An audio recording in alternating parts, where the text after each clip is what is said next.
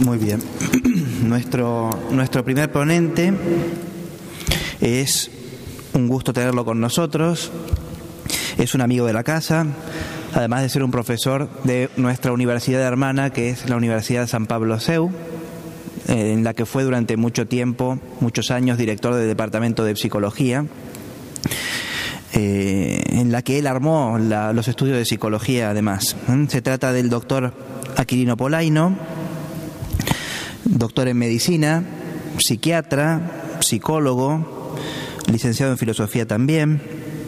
Así que es una persona con muchas cualidades, una formación realmente eh, muy interdisciplinaria y además una personalidad eh, muy importante en la psicología y en la psiquiatría española, que además es autor de centenares de artículos y de libros. ¿eh? Mm, los más recientes, un libro que ha salido este año sobre la psicología a la luz del magisterio de Juan Pablo II, o un libro en colaboración que está saliendo ahora o que, está, o que acaba de salir sobre la relación entre psicología clínica y antropología. Mm, no es necesaria una mm, amplia presentación, todos ustedes lo conocen, es un autor públicamente conocido. Solamente decir que es un gusto tenerlo eh, con nosotros, aquí de nuevo, no es la primera vez que viene a nuestra universidad y a pesar de ser una persona muy ocupada, eh, muy ocupada tanto por su trabajo clínico como por su trabajo académico, pues agradecerle que nos haya hecho un, un espacio para hablarnos sobre eh, las virtudes intelectuales y en particular sobre el la praxis, el significado de la praxis en la vida humana. Muchas gracias. Damos la palabra entonces al doctor Aquilino Polaino. Bien, pues buenos días a todos y muchas gracias por la invitación y por estas palabras de encuentro y de acogida. Eh, para mí es un placer estar en esta universidad hermana y por otro lado pues también conozco a algunos de los profesores con los cuales eh, tengo cierta amistad y relación. Bien, el tema eh, del que me voy a tratar, eh, para que no se me pierda, aunque está escrito, y espero que se publique, o por lo menos con esa finalidad ha sido escrito, yo voy a ir un poquito más directamente a que cada persona se formule problemas, ¿no? y trate de resolverlos, porque me parece eh, que, sin traicionar el texto escrito, lo que importa es que haya un, poco de dinámica, ¿no? Bien, eh, si contemplamos la formación del psicólogo y sobre todo lo que hace el psicólogo clínico, eh, aunque también el no clínico, al final se presenta como un solucionador de problemas que tiene que ver con comportamientos, con sentimientos y sobre todo con personas, que es donde están esos comportamientos y sentimientos. Y esto eh, en un marco en que el tiempo apremia y que las cuestiones son siempre relativamente urgentes. Eh, claro, eh, si uno partiera de solamente un conjunto de técnicas o estrategias con las que intervenir, probablemente eh, no resolvería ninguno de los problemas. Porque no hay una tecnología que salga garante y que asegure la resolución de cualquier problema humano. Es más, yo pienso que casi nunca la habrá. ¿eh? Digo casi nunca porque a lo mejor con el tiempo, a lo mejor en el siglo XXIII, pues ya la tecnología ya nos ha sustituido a casi todos, pero bueno. Eh, entonces, ¿qué quiere esto decir? Porque hay que volver atrás y hay que replantearse más cosas que sí sirven y contribuyen muy eficazmente en la actividad que desempeña un psicólogo.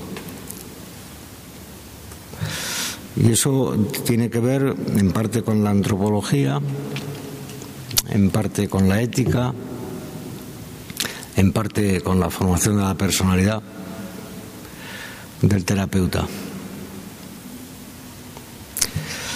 Claro, es decir, al final, eh, cada vida humana que es, pues, un tránsito.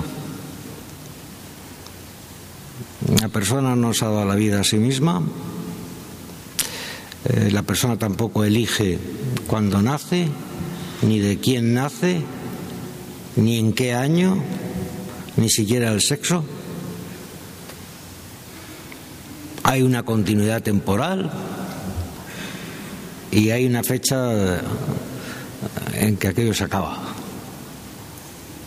Todo ese arco temporal que constituye la vida mm, puede ser que nos angustie. O puede ser que incluso para que no nos angustie, no lo consideremos jamás. Y por eso quizás pues vamos muy deprisa por la vida, eh, huyendo en primer lugar de cada uno de nosotros mismos y enajenándonos en un activismo, eh, no importa que uno sea clínico, o que uno sea profesor, o que uno sea orientador, o que sea terapeuta de familia. Eh, yo creo que necesitamos un poquito más de reflexión, de ponderación, de ver eh, a qué cosas más podemos apelar para ayudar a la persona doliente o ansiosa o confundida, porque en los tiempos que corren muchas veces lo que les llegará a ustedes son personas desorientadas y confundidas, en parte por ignorancia, en parte por osmosis social de lo que acontece en la calle, ¿no? No es que haya una decidida mala voluntad de no alcanzar el sentido de las cosas, sino muchas veces la imposibilidad. Bien, eh, voy a poner un ejemplo que probablemente a todos les atañe. Eh, ¿Cómo vive la tolerancia a la frustración? También el psicólogo en su ejercicio profesional percibe la frustración y tiene que tolerarla. ¿A qué acuden? ¿A qué estrategia? ¿Hacen unos ejercicios de relajación o, hacen un poco de deporte? ¿Hay una tecnología? Y cuando la frustración consiste en que uno ha llegado a sus propios límites como terapeuta, eh, ¿qué hacer entonces? Y cuando uno llega a un caso límite en que no sabe por dónde tirar, ¿qué hacer entonces? Bueno, eh, esto quizás eh, en el escenario profesional, como ven, es muy importante y hay que resolverlo porque si el terapeuta no tolera su frustración y se frustra y, cae en la ansiedad, pues probablemente la terapia no va a salir demasiado bien. Pero me voy incluso con otro ejemplo a la población general. ¿Sabemos lo que nos va a pasar mañana? No.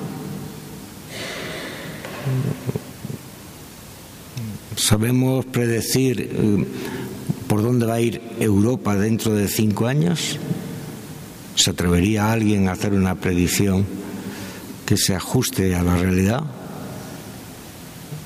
Eh, yo pienso que tampoco. Entonces, una de las cosas que hay que trabajar, me parece que se cita todavía no demasiado, porque eh, la psicología lo ha empezado a enfocar hace no más de cinco años, de una forma ya un poco más seria, es cómo se tolera la incertidumbre. Estamos en periodo de incertidumbre. Bueno, eso ha sido una característica de la persona humana desde Adán y Eva probablemente, pero quizás ahora, como todo es más rápido, más vertiginosamente cambiante, la incertidumbre es más espesa, tiene más alta densidad.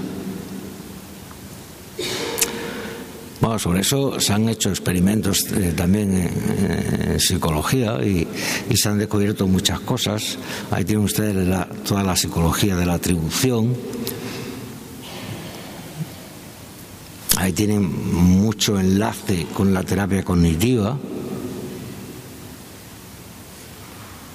¿Por qué? Porque esa incertidumbre tiene grados diversos tanto cualitativa como cuantitativamente. Y a veces esa incertidumbre no está bien fundada, sino que es simplemente nuestra propia inseguridad personal. Pero cuidado, porque a veces nuestras certezas, que en ese caso sería la extinción de la incertidumbre, están fundadas en otra cosa. Por ejemplo, en una eh, artificial fortificación y asentamiento del yo.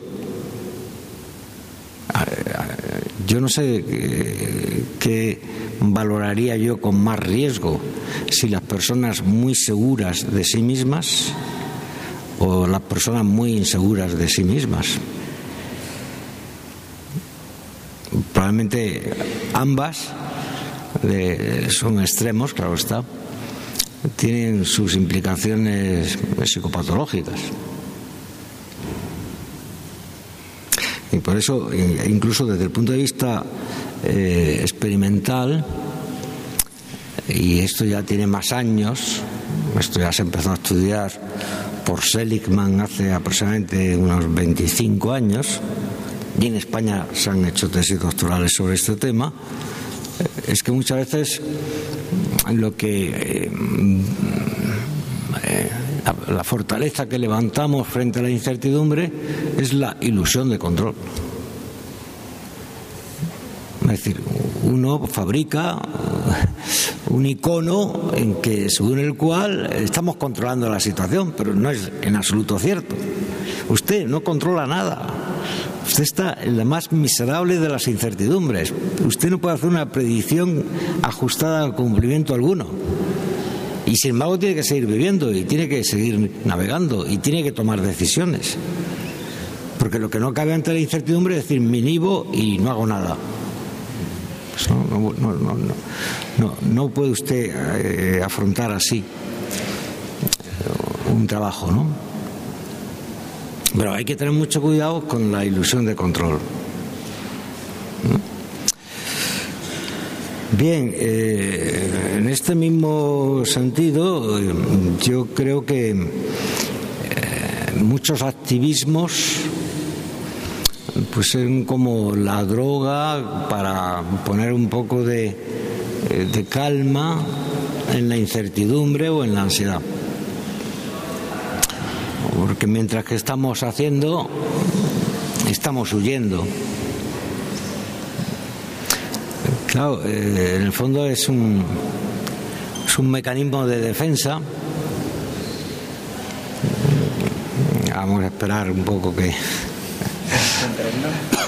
que se acomode el personal.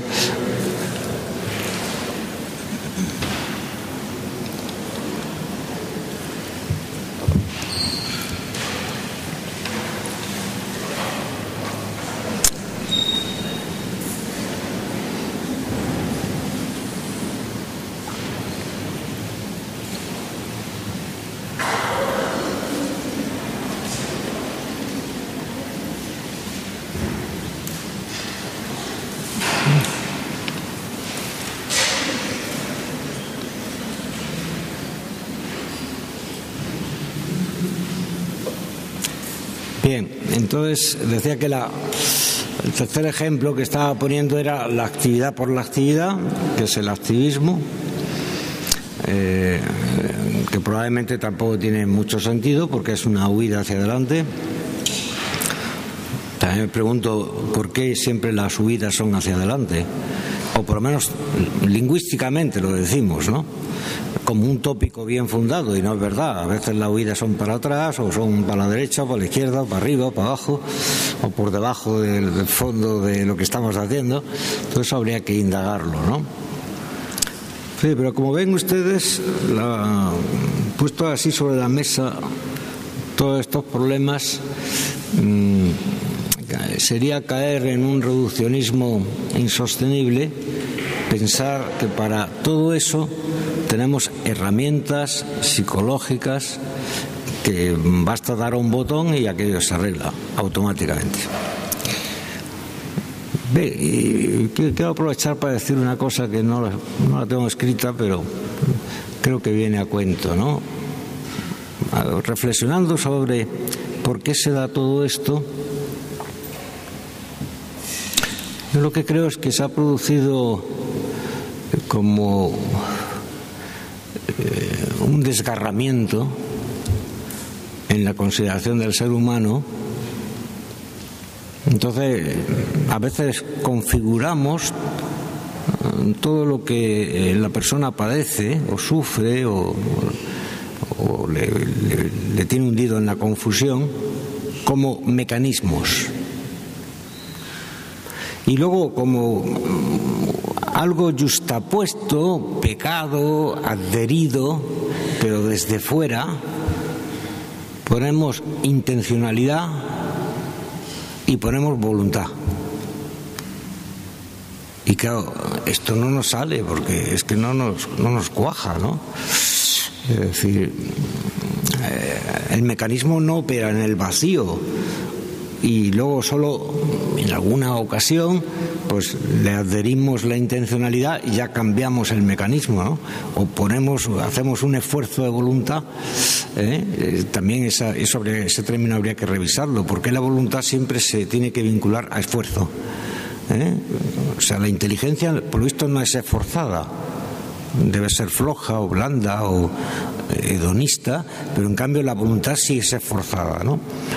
Ya se ve que eh, todas estas consideraciones tan energéticas de la voluntad, me parece a mí que habría que ponerlas un poco en valor, ¿no? O en disvalor, habría que juzgarlas. Pero el hecho es que no hay una persona cuyo mecanismo psicológico vaya por un lado y luego la intencionalidad y la voluntad de vez en cuando actúen. Esto no es así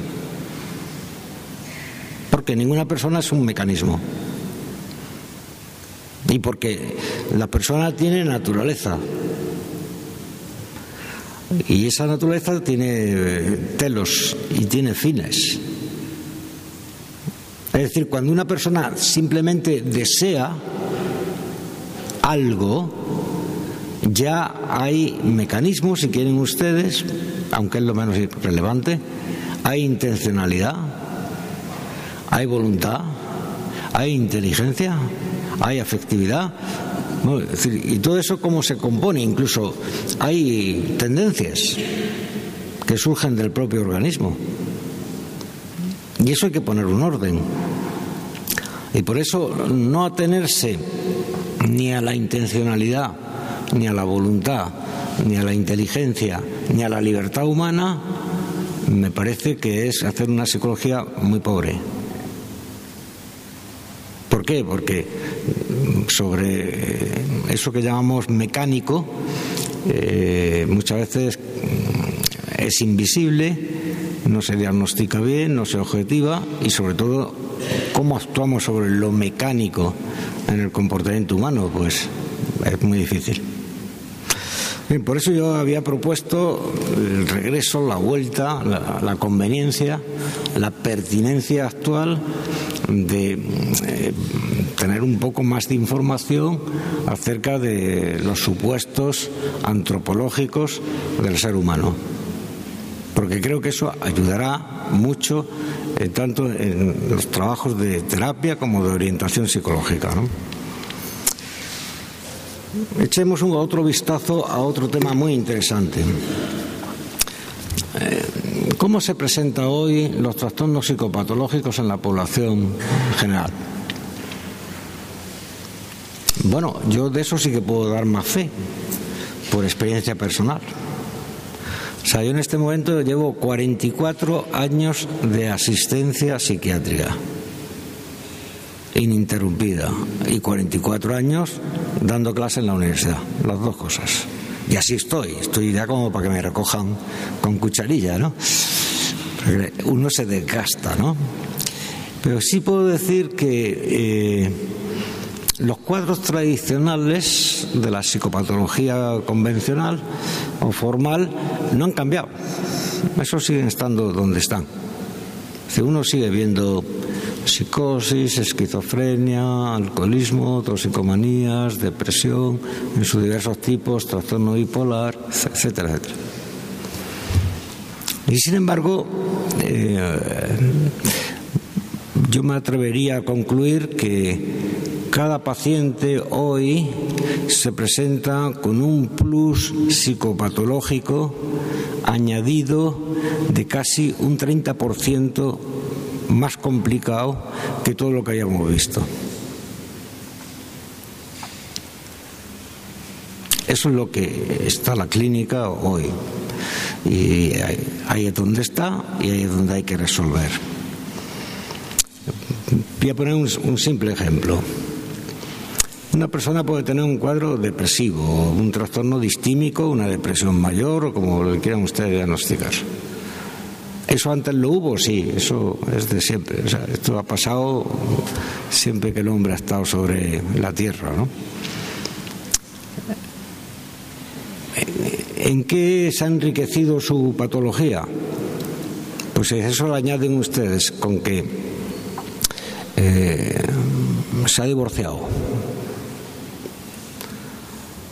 y una hija le ha denunciado erróneamente o falsamente por abuso sexual, ¿ante qué estamos? ¿Un cuadro depresivo o qué pronóstico cabe hacer? ¿Cuánto tiempo va a durar aquello?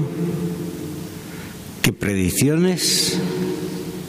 ¿Qué cosas habría que ayudarle a arreglar porque si no, no va a salir de la depresión.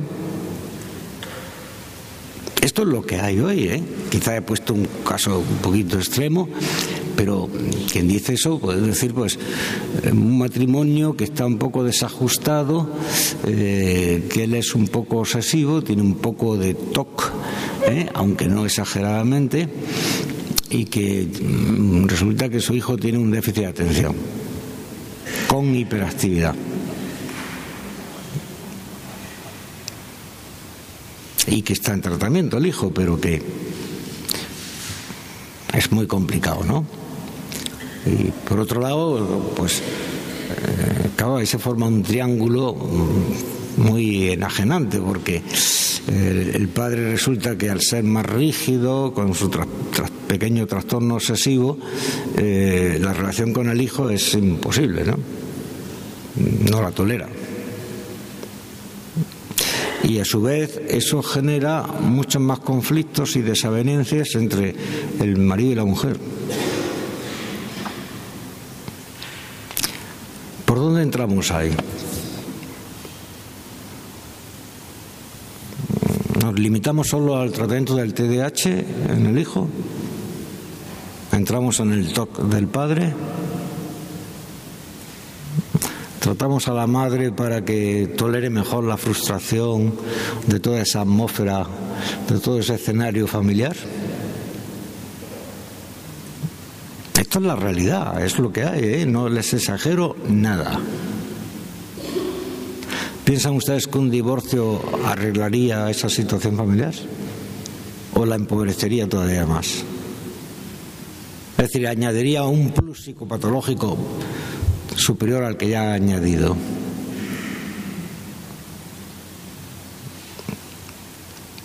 Bueno, estos son los temas que hoy tenemos, ¿no? La vida laboral. Bueno, pues naturalmente el que no trabaja no come, ¿no? O come del desempleo y tampoco eso parece que dé mucho para comer. O sea, eh, esas circunstancias son duras, especialmente para la gente joven es igual eh, un joven que, bueno, que haya tenido sus contactos con la droga, pero que ya los haya un poco superado y se haya estabilizado y que tenga una buena expectativa de futuro laboral, eso es igual o un chico que también ha pasado por esa misma situación, pero que está ante unas expectativas laborales absolutamente cerradas. ¿Quién tiene más riesgo de recaída? ¿El primero o el segundo?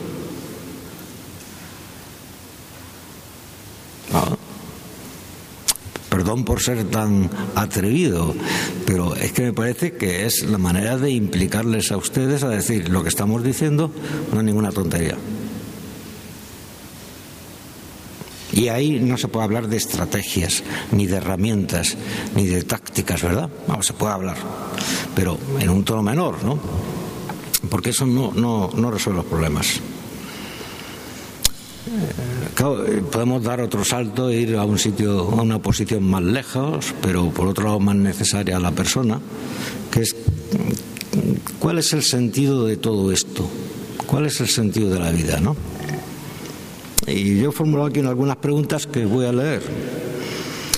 Eh, ¿Es que acaso no tiene esto algo que ver con la psicología y la psiquiatría? ¿No se conducen mejor las propias pasiones cuando se dispone de las necesarias virtudes y un sentido para el vivir humano? ¿No se previenen con el comportamiento prudente muchos conflictos? ¿Es que no se resuelven antes y mejor los propios problemas cuando se actúa desde la reflexión prudente? ¿Hay alguna materia en los estudios de psicología en que se estudie la prudencia, la reflexión, el pensar que el ser humano eh, es una unidad en que eh, el propio sentido de cada deseo, de cada apetito, desde un punto de vista fenomenológico, ya eh, está manifestando el telos de esa acción humana y que por tanto ahí puede y debe entrar en muchos casos también el psicoterapeuta. Aunque eso sería, sea, suponga un esfuerzo de abrir el diafragma y contemplar una psicología mucho más amplia de la que habitualmente se enseña.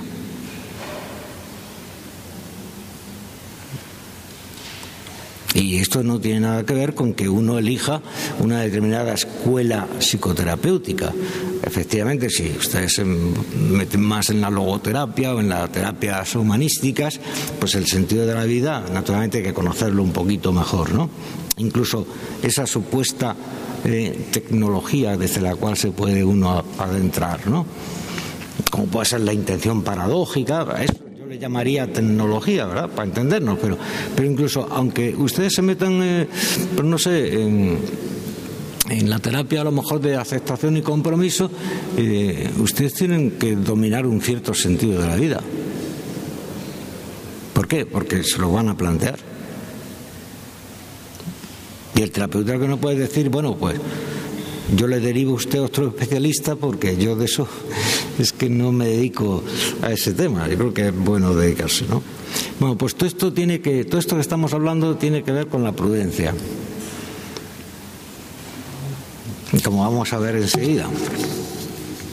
Pero antes, eh, permítaseme que distinga entre el obrar y el hacer humano. No son la misma cosa. ¿eh? Cuando hablamos de, hacer, hablamos de algo muy importante, ¿no? Porque el trabajo también tiene que ver con la acción humana. Y ahí está toda la filosofía de la acción que ha enriquecido muchísimo la antropología y que es de, del siglo pasado, ¿no? Fundamentalmente, ¿no? Lo típico de lo característico de una persona viva es que se mueve. Es más, se mueve a sí misma, la automoción. Pero la automoción tiene que tener un propósito, tiene que tener un fin. No hay movimiento sin motivación. Si los movimientos no tuvieran ninguna motivación, estaríamos en un caso de mucha patología o de una patología muy grave. Y de hecho es un poco un criterio para entendernos sociológico, explícito, eh, para decir si una persona está en sus cabales o no. ¿eh? Si hace cosas que tienen sentido o no tienen fin, ¿no? Bien, pero mm, el trabajo es mucho más que eso. O sea, eh, el trabajo va muy vinculado a otro concepto que todo el mundo tiene en la cabeza, ¿no? Y es bueno que lo tenga, que es la plenitud personal, la autorrealización personal. El hecho de que estamos, eh, pero no estamos hechos. Somos, pero todavía no, no estamos acabados. Nos queda un trecho. Y, ese afanarse en el vivir humano depende de lo que hagamos con nuestra libertad, depende de lo que elijamos, depende de lo que cada uno decida ser. Y ahí sí que quedamos comprometidos. si consideramos el agente y el modo de actuación de la gente, las acciones que realizan, vemos que eso tiene mucho que ver con la autorrealización personal, ¿no? ¿Por qué? Porque mm, si no hiciéramos nada, sería también una forma de realizarse, incluso de desrealizarse. Por tanto, las omisiones también cuentan. Uno no solamente se realiza haciendo cualquier cosa, porque haciendo cualquier cosa nadie se realiza. Y hacer cosas significa elegir entre muchísimas opciones. Pero elegir significa comprometerse. Porque de cada decisión que tomamos surgen compromisos. Y esos compromisos van implícitos en la actuación de todo nuestro ser, en los actos que realizamos. Por lo tanto, es cierto que las acciones son como consecuencia de la naturaleza de la gente. Pero hay un pero muy importante. Las acciones siguen al ser, de acuerdo. Pero las acciones también reobran sobre la gente que las ha hecho. Las acciones tienen consecuencias sobre la gente que, ha actuado. Como las omisiones tienen consecuencias sobre la gente que las ha omitido. Y por tanto, ese reduccionismo de que el hombre es lo que el hombre hace es un reduccionismo inadmisible. Porque en parte somos lo que hemos hecho, pero en parte somos mucho más de lo que hemos hecho. Porque somos también lo que nunca hemos hecho.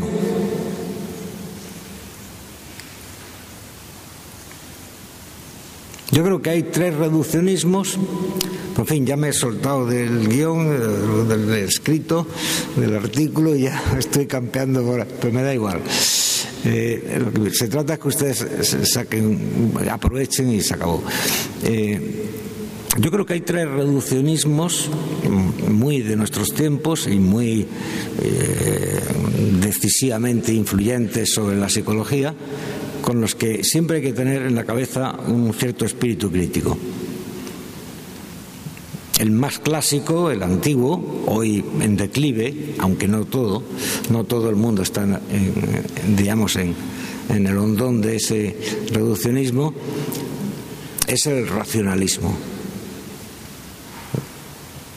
Es decir, el ser humano es lo que el ser piensa.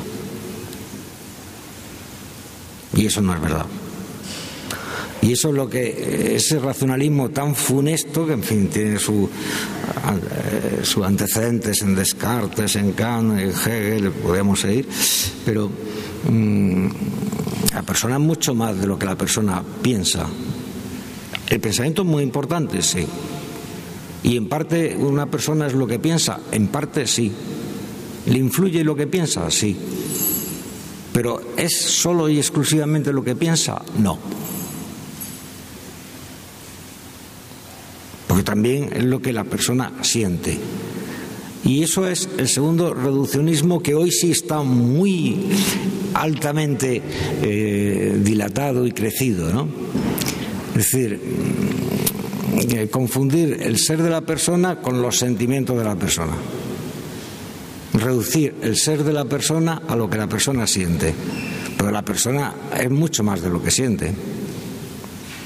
Es decir, eso es puro emotivismo, pura afectividad. Y al final la afectividad se puede convertir en la motivación de nuestras acciones.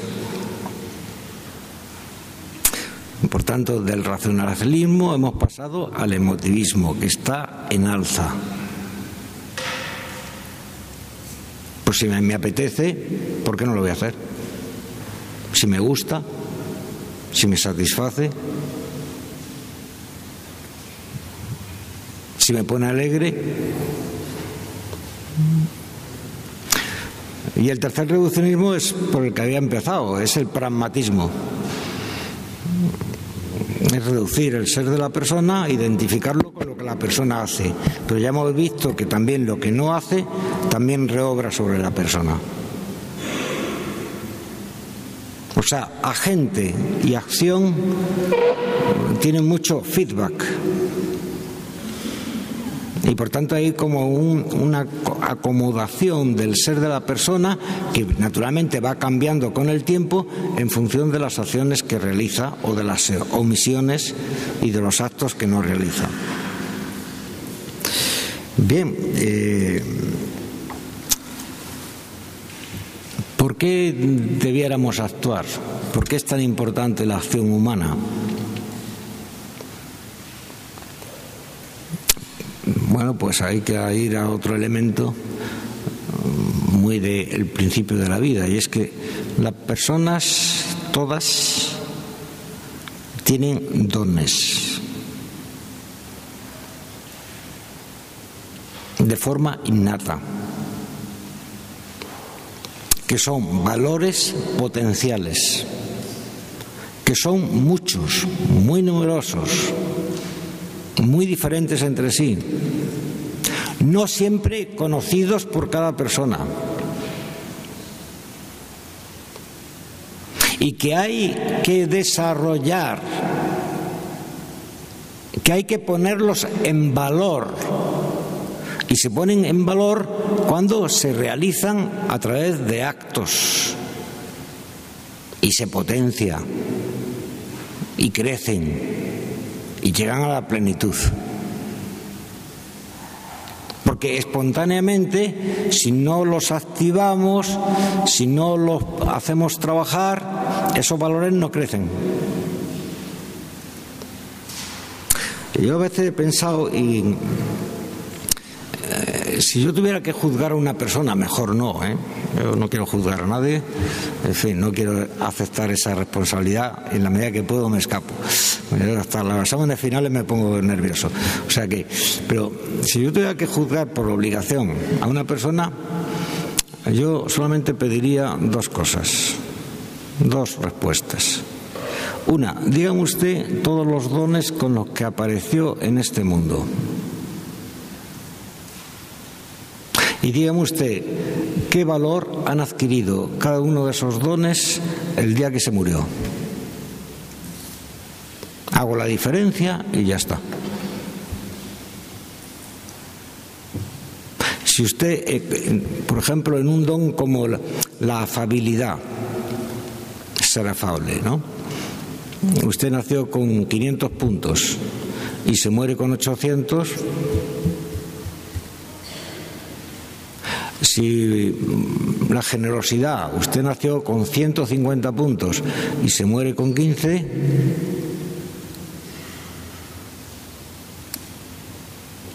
es decir, eso es lo que realizamos a través del trabajo, también de otras acciones, deporte, la, relación interpersonal, relaciones sociales, etcétera, el estudio, pero todo lo que pueda englobarse en el término del trabajo para la vida humana es muy importante, porque es el dispositivo natural, muy bien motivado, que sale muy de dentro, donde está la intencionalidad, donde está la voluntad, donde está la afectividad.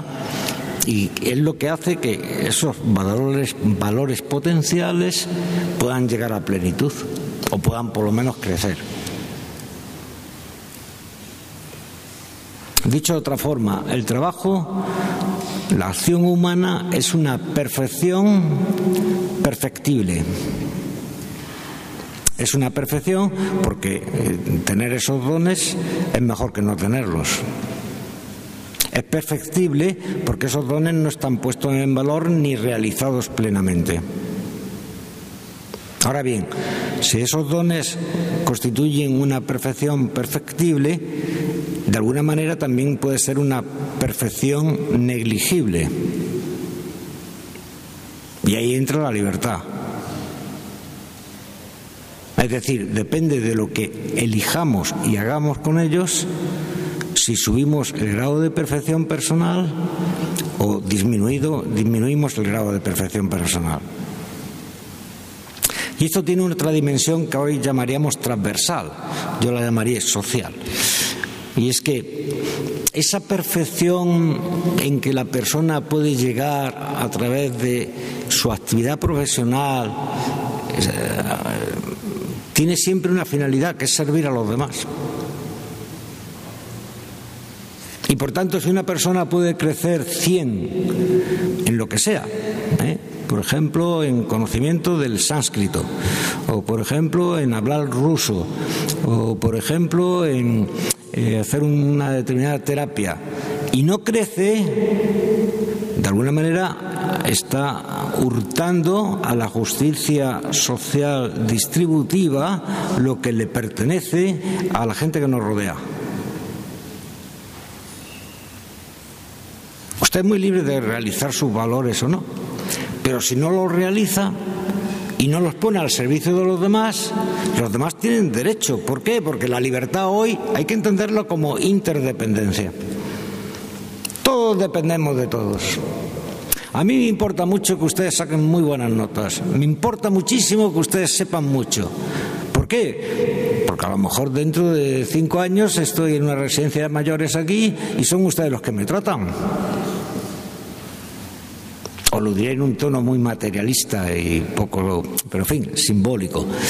Si ustedes no son buenos profesionales, eh, ganarán poco. Si ganan poco, las arcas del Estado no les llegará. Si las arcas del Estado no llegan, yo no tendré pensión. ¿Ven cómo hay interdependencia? Y eso es así.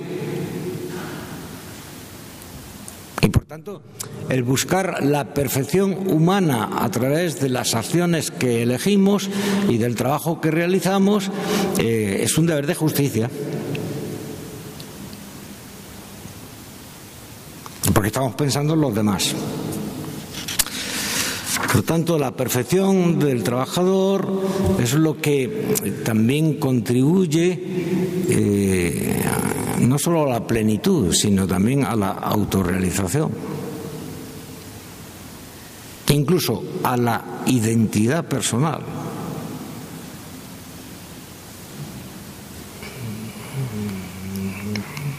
Todo el mundo sabe quién es Gasol, por ejemplo, ¿no?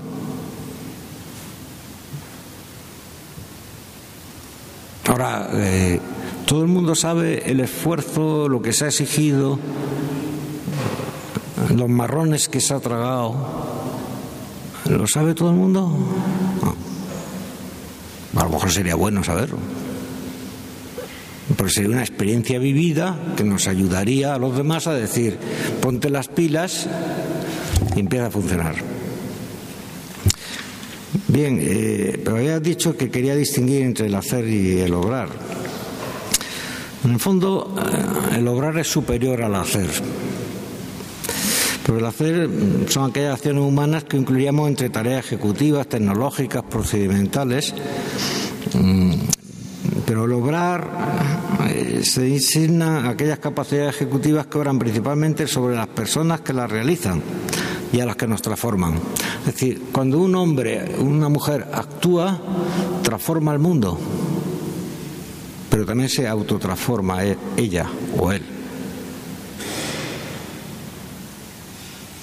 Y por tanto la acción tiene mm, como dos consecuencias, una hacia afuera y otras hacia adentro. Las consecuencias hacia afuera son las más valoradas por nuestra sociedad y eso es porque ha, confundido los bienes útiles con los bienes necesarios. Los bienes útiles son el éxito, el poder, la popularidad, el dinero. Son útiles, claro que son muy útiles. Ahora, no son necesarios, no absolutamente necesarios. Tienen una cierta bondad natural, que es lo que hace que sean convenientes contar con ellos, pero no es la última bondad natural. En cambio, aquellos bienes que eh, los conseguimos y que quedan sin ser externos a nosotros, queda dentro de nosotros son los que tienen más capacidad de autotransformación de la persona. Por ejemplo, eh, dar eh, tiempo a los demás indistintamente de lo que se gane o no, ya sé que la educación está muy mal pagada, etcétera, eh, pero dar parte de nuestra vida, porque nuestra vida no es nada más que un minuto detrás de otro, y darle a una persona una hora, pues es darle parte de nuestra vida.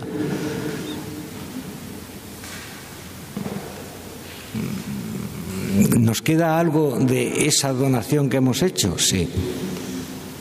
¿Qué nos queda? Pues hemos crecido en generosidad. Y por tanto hemos sido transformados por dentro para ser más generosos en el futuro, para que nos cueste menos esfuerzo dar tiempo en el futuro. Se puede encontrar este producto en algún eh, en alguna galería, en algún comercio, en el corte inglés. Oye usted, eh, deme dos gramos de generosidad para que yo mi tiempo lo reparta mejor a la gente. Eh, pues ya sé que no.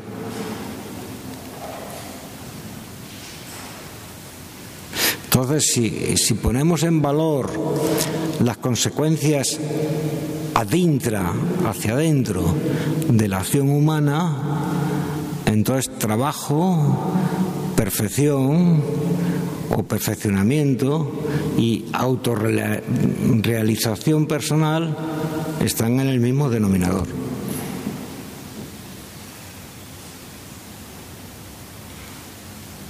¿Entendemos así la vida profesional? Es decir, eh, cuando el psicólogo se pone a, orientar, a ayudar, a servir a los demás, lo entiende así. Pues eh, tendría que acercarse a esa manera de entenderlo, porque entonces mm, sería feliz haciendo lo que hace. Y eso me parece que es muy importante, ¿no?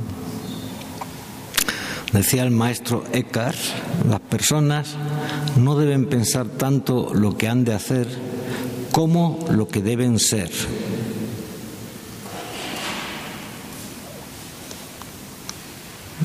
El ser es principio del operar, de acuerdo, pero el ser es más importante que la operación que realiza.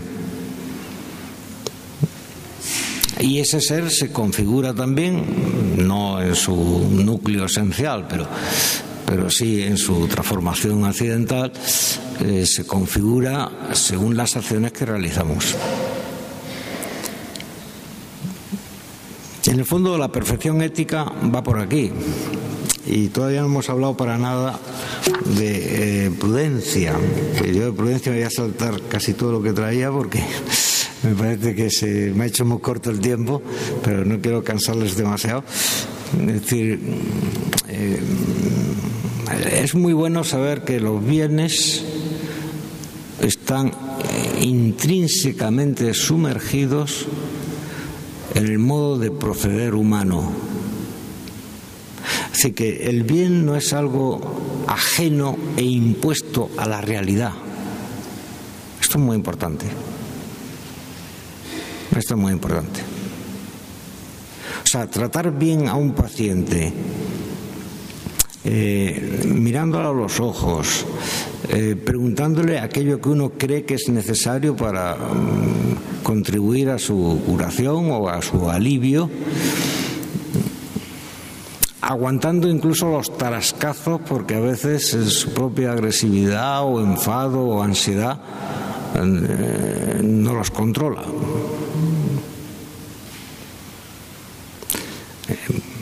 Atender una consulta así eh, tiene que ver con la perfección humana, tiene que ver con la autorrealización, tiene que ver con la justicia y sobre todo tiene que ver con la prudencia. Y yo creo que por eso mm, hay que huir de las éticas mínimas, de la ética utilitarista, y hay que ir a una ética potente, ¿eh? bien asentada, que parta no de acuerdos y consensos, sino de la consideración de lo que es la persona humana. Y eso es muy difícil hoy. ¿eh? Quizás aquí tienen la suerte de tener profesores muy buenos y a lo mejor pues lo consiguen, pero mm, por ahí en, muchas instituciones universitarias esto es francamente difícil, ¿no? Con lo cual a la gente no les casan las cosas, ¿no? Bueno, hay mm, muchas máscaras hoy de la prudencia en las cuales no quiero entrar, pero sí las describo una por una y veo en fin, por, citar una, por ejemplo, pues eh, la persona que quiere la máxima seguridad y, que obra prudentemente según la máxima seguridad. Y eso es, tampoco es prudencia, pienso yo que no es prudencia, o que en algunos casos puede no ser prudencia. ¿Por qué? Porque quien elige se arriesga. Siempre que elegimos nos arriesgamos nos enriquecemos y a la vez nos empobrecemos. Elegir es determinarse y determinar la vida por una cosa, renunciando a otras. Supongamos que todos ustedes han elegido estar esta mañana, este lunes aquí. Supongamos. No voy a entrar si eso ha sido condicionado, no condicionado, o ha sido una elección libérrima. Pero supongamos que han elegido. De alguna manera han elegido, o si no, no estarían aquí. ¿A cuántas cosas han renunciado para estar aquí? Su número es indefinido. Podrían estar durmiendo, podrían estar en la playa, podrían estar tomando café con leche, tomando Coca-Cola, hablar con un amigo, haciendo deporte, leyendo un buen libro.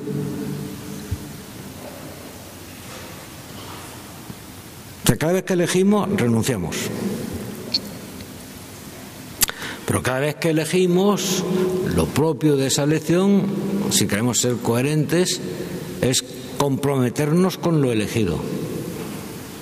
Es decir, si yo también, a cierta manera, una vez que me han invitado, he elegido venir aquí, claro. Una vez que me han invitado. Es una elección condicionada, ¿verdad? Por la invitación, pero después ya estoy aquí, ¿de acuerdo? Si una vez que llego aquí me siento y digo qué sueño que tengo y me pongo a dormir, eh, pues entonces he renunciado a todo y a la vez no me he comprometido con nada. entonces, ¿qué me queda? Me queda la nada. Entonces, es bueno saber que los actos libres ciertamente eh, suponen renuncias, pero ciertamente también suponen compromisos. Compromisos que nos enriquecen.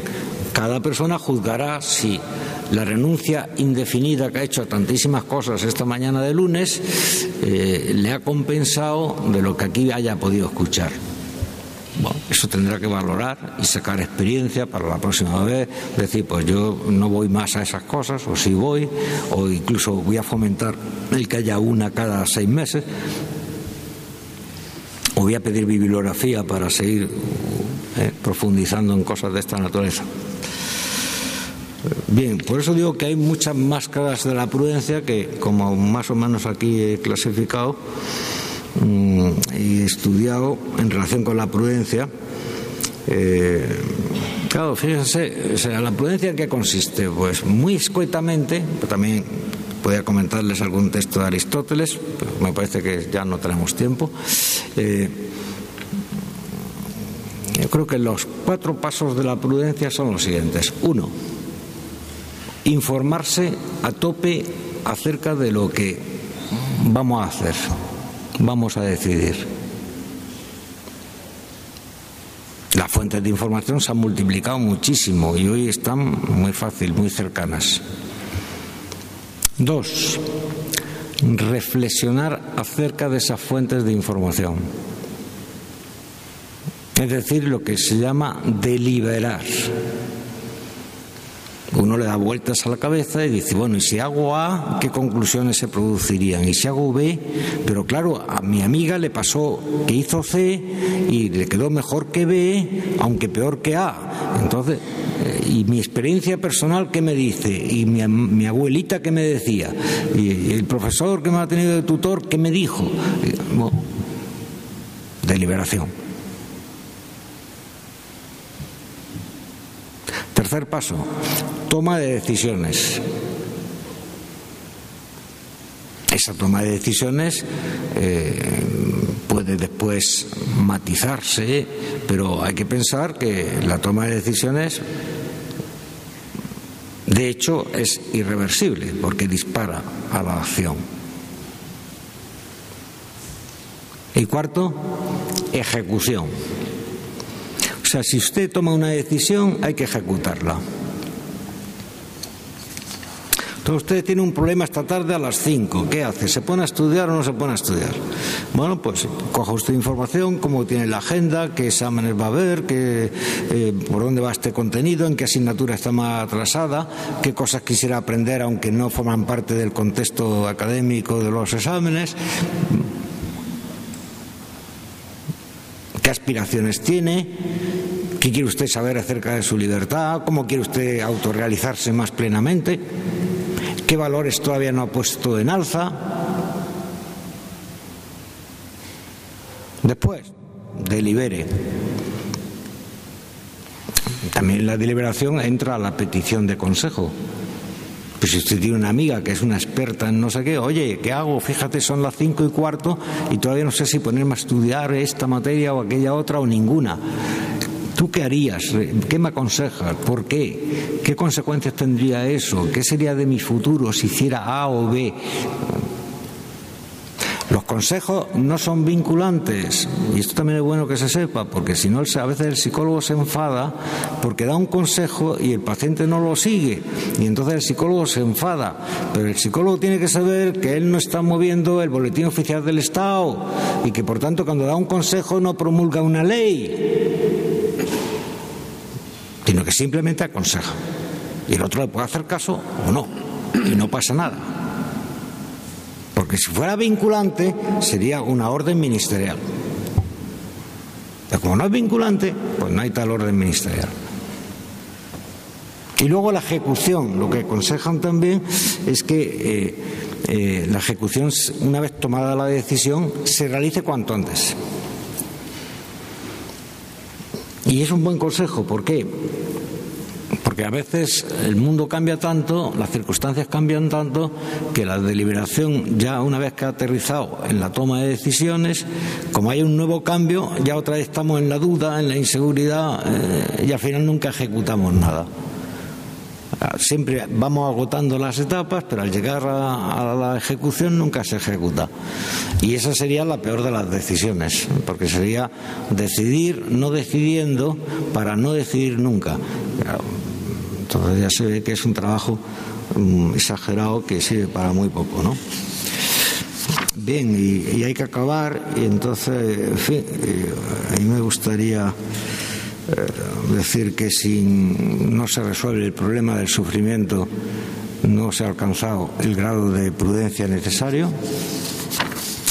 Y eso lo tienen ustedes hoy tanto en lo que afecta al dolor emocional como al sufrimiento físico. Y se lo van a encontrar continuamente porque de esta vida parece que no se escapa ninguno. Hay también otra dimensión social de la prudencia que, que sería interesante, ¿no? Y que es la prudencia política. Pero en fin, yo ahí solamente daría unas notas que me parece interesante. Por si alguien se dedica a lo político, que haría muy bien también. No pasa nada que una psicóloga o un psicólogo se dedique a la vida política. Ahí le daría tres consejos. Uno, los problemas se solucionan, las personas se dirigen. Dos, las cosas se administran, las personas se gobiernan. En la dirección y gobierno de las personas hay que atenerse al respeto que exige su dignidad, a la inteligencia que gobierna su razón y al querer que anida en su corazón. Por tanto, la prudencia política es la más complicada de todas. Pero como ven ustedes, también los pasos están muy claros. Porque, claro, tratar con personas, pues es complicadito. Bueno, por último, decir que la ética eh, no puede caer en el voluntarismo y que, por tanto, el decir yo quiero ganar en prudencia eso no puede ser solamente una especie de rabieta voluntarista. Porque con el voluntarismo uno se puede abrir la cabeza 30 veces contra el mismo muro, sin por eso mejorar en prudencia. ¿Qué les aconsejaría yo? Eh, pues creo que no caigan en el voluntarismo ético. Eso está claro, ¿no? Eh, yo creo que tan malo es el deber por el deber como las éticas light en que todo sirve, todo vale, nada se discute. ¿eh? Una ética de consenso, porque tampoco una ética de consenso va a hacer feliz a la persona. ¿Por dónde hay que avanzar? Yo creo que hay que avanzar por un solo camino, por difícil que sea. Y es que las virtudes no se pueden aprender.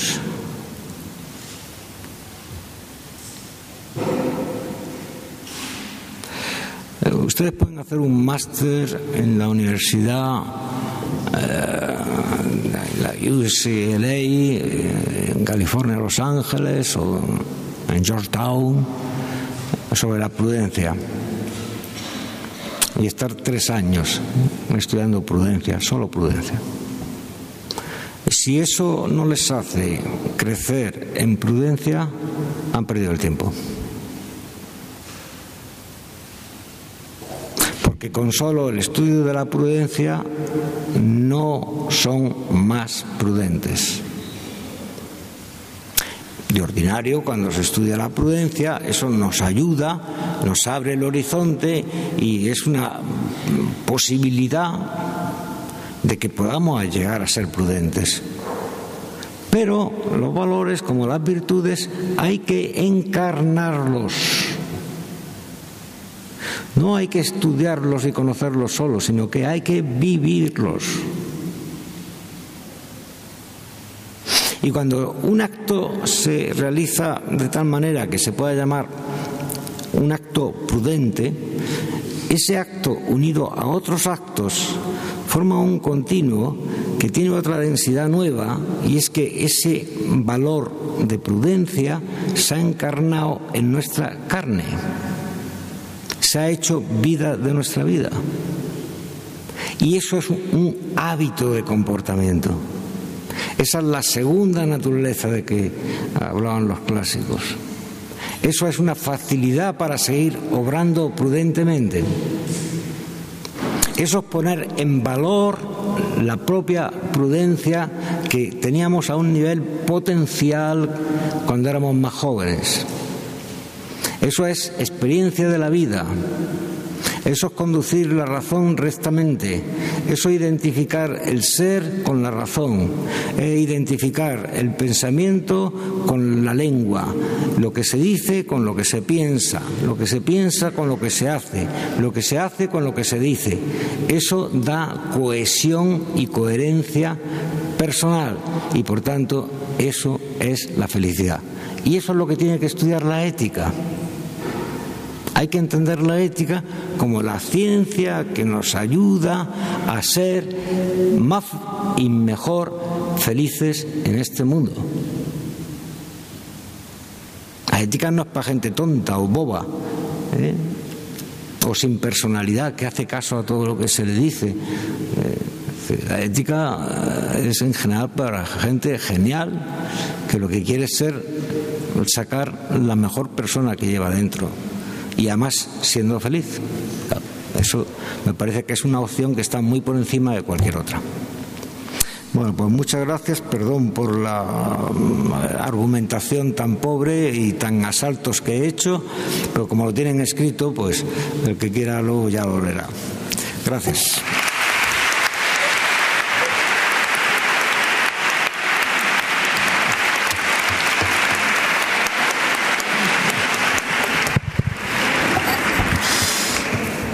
Damos, damos las gracias al doctor Aquilino Polaino por esta, por esta conferencia que no solamente ha sido una ilustración teórica sobre la prudencia, como podría ser un doctorado en la Universidad de Georgetown, sino que ha puesto mucho más, ha puesto su experiencia de 44 años de, de psiquiatra y de profesor, y esto se ha notado eh, porque evidentemente estas ideas no solamente las piensa, sino que las tiene encarnadas en su en su praxis y esto yo creo que es lo que nos ha servido a todos nosotros en estas reflexiones. Nosotros tenemos ahora cinco minutos para quien quiera hacer una intervención, alguna pregunta o alguna aclaración.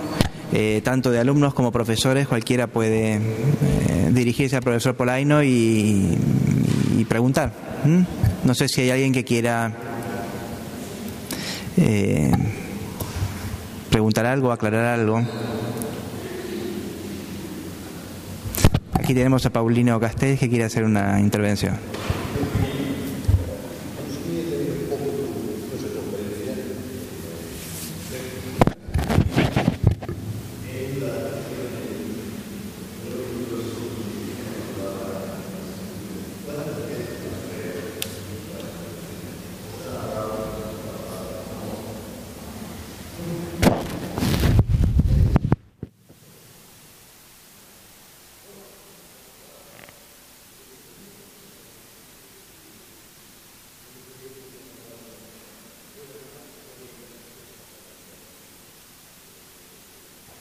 Eh, perdón, eh, no, sé, no sé si todos han escuchado, pero la pregunta del doctor Paulino Castells se refiere al. Mm, nos ponía el ejemplo de cuánto él enseñaba en medicina, y en la medicina nunca se mencionó prácticamente la palabra amor, y bueno, su intervención se dirige a, subrayar la importancia de esta palabra en la psicología también.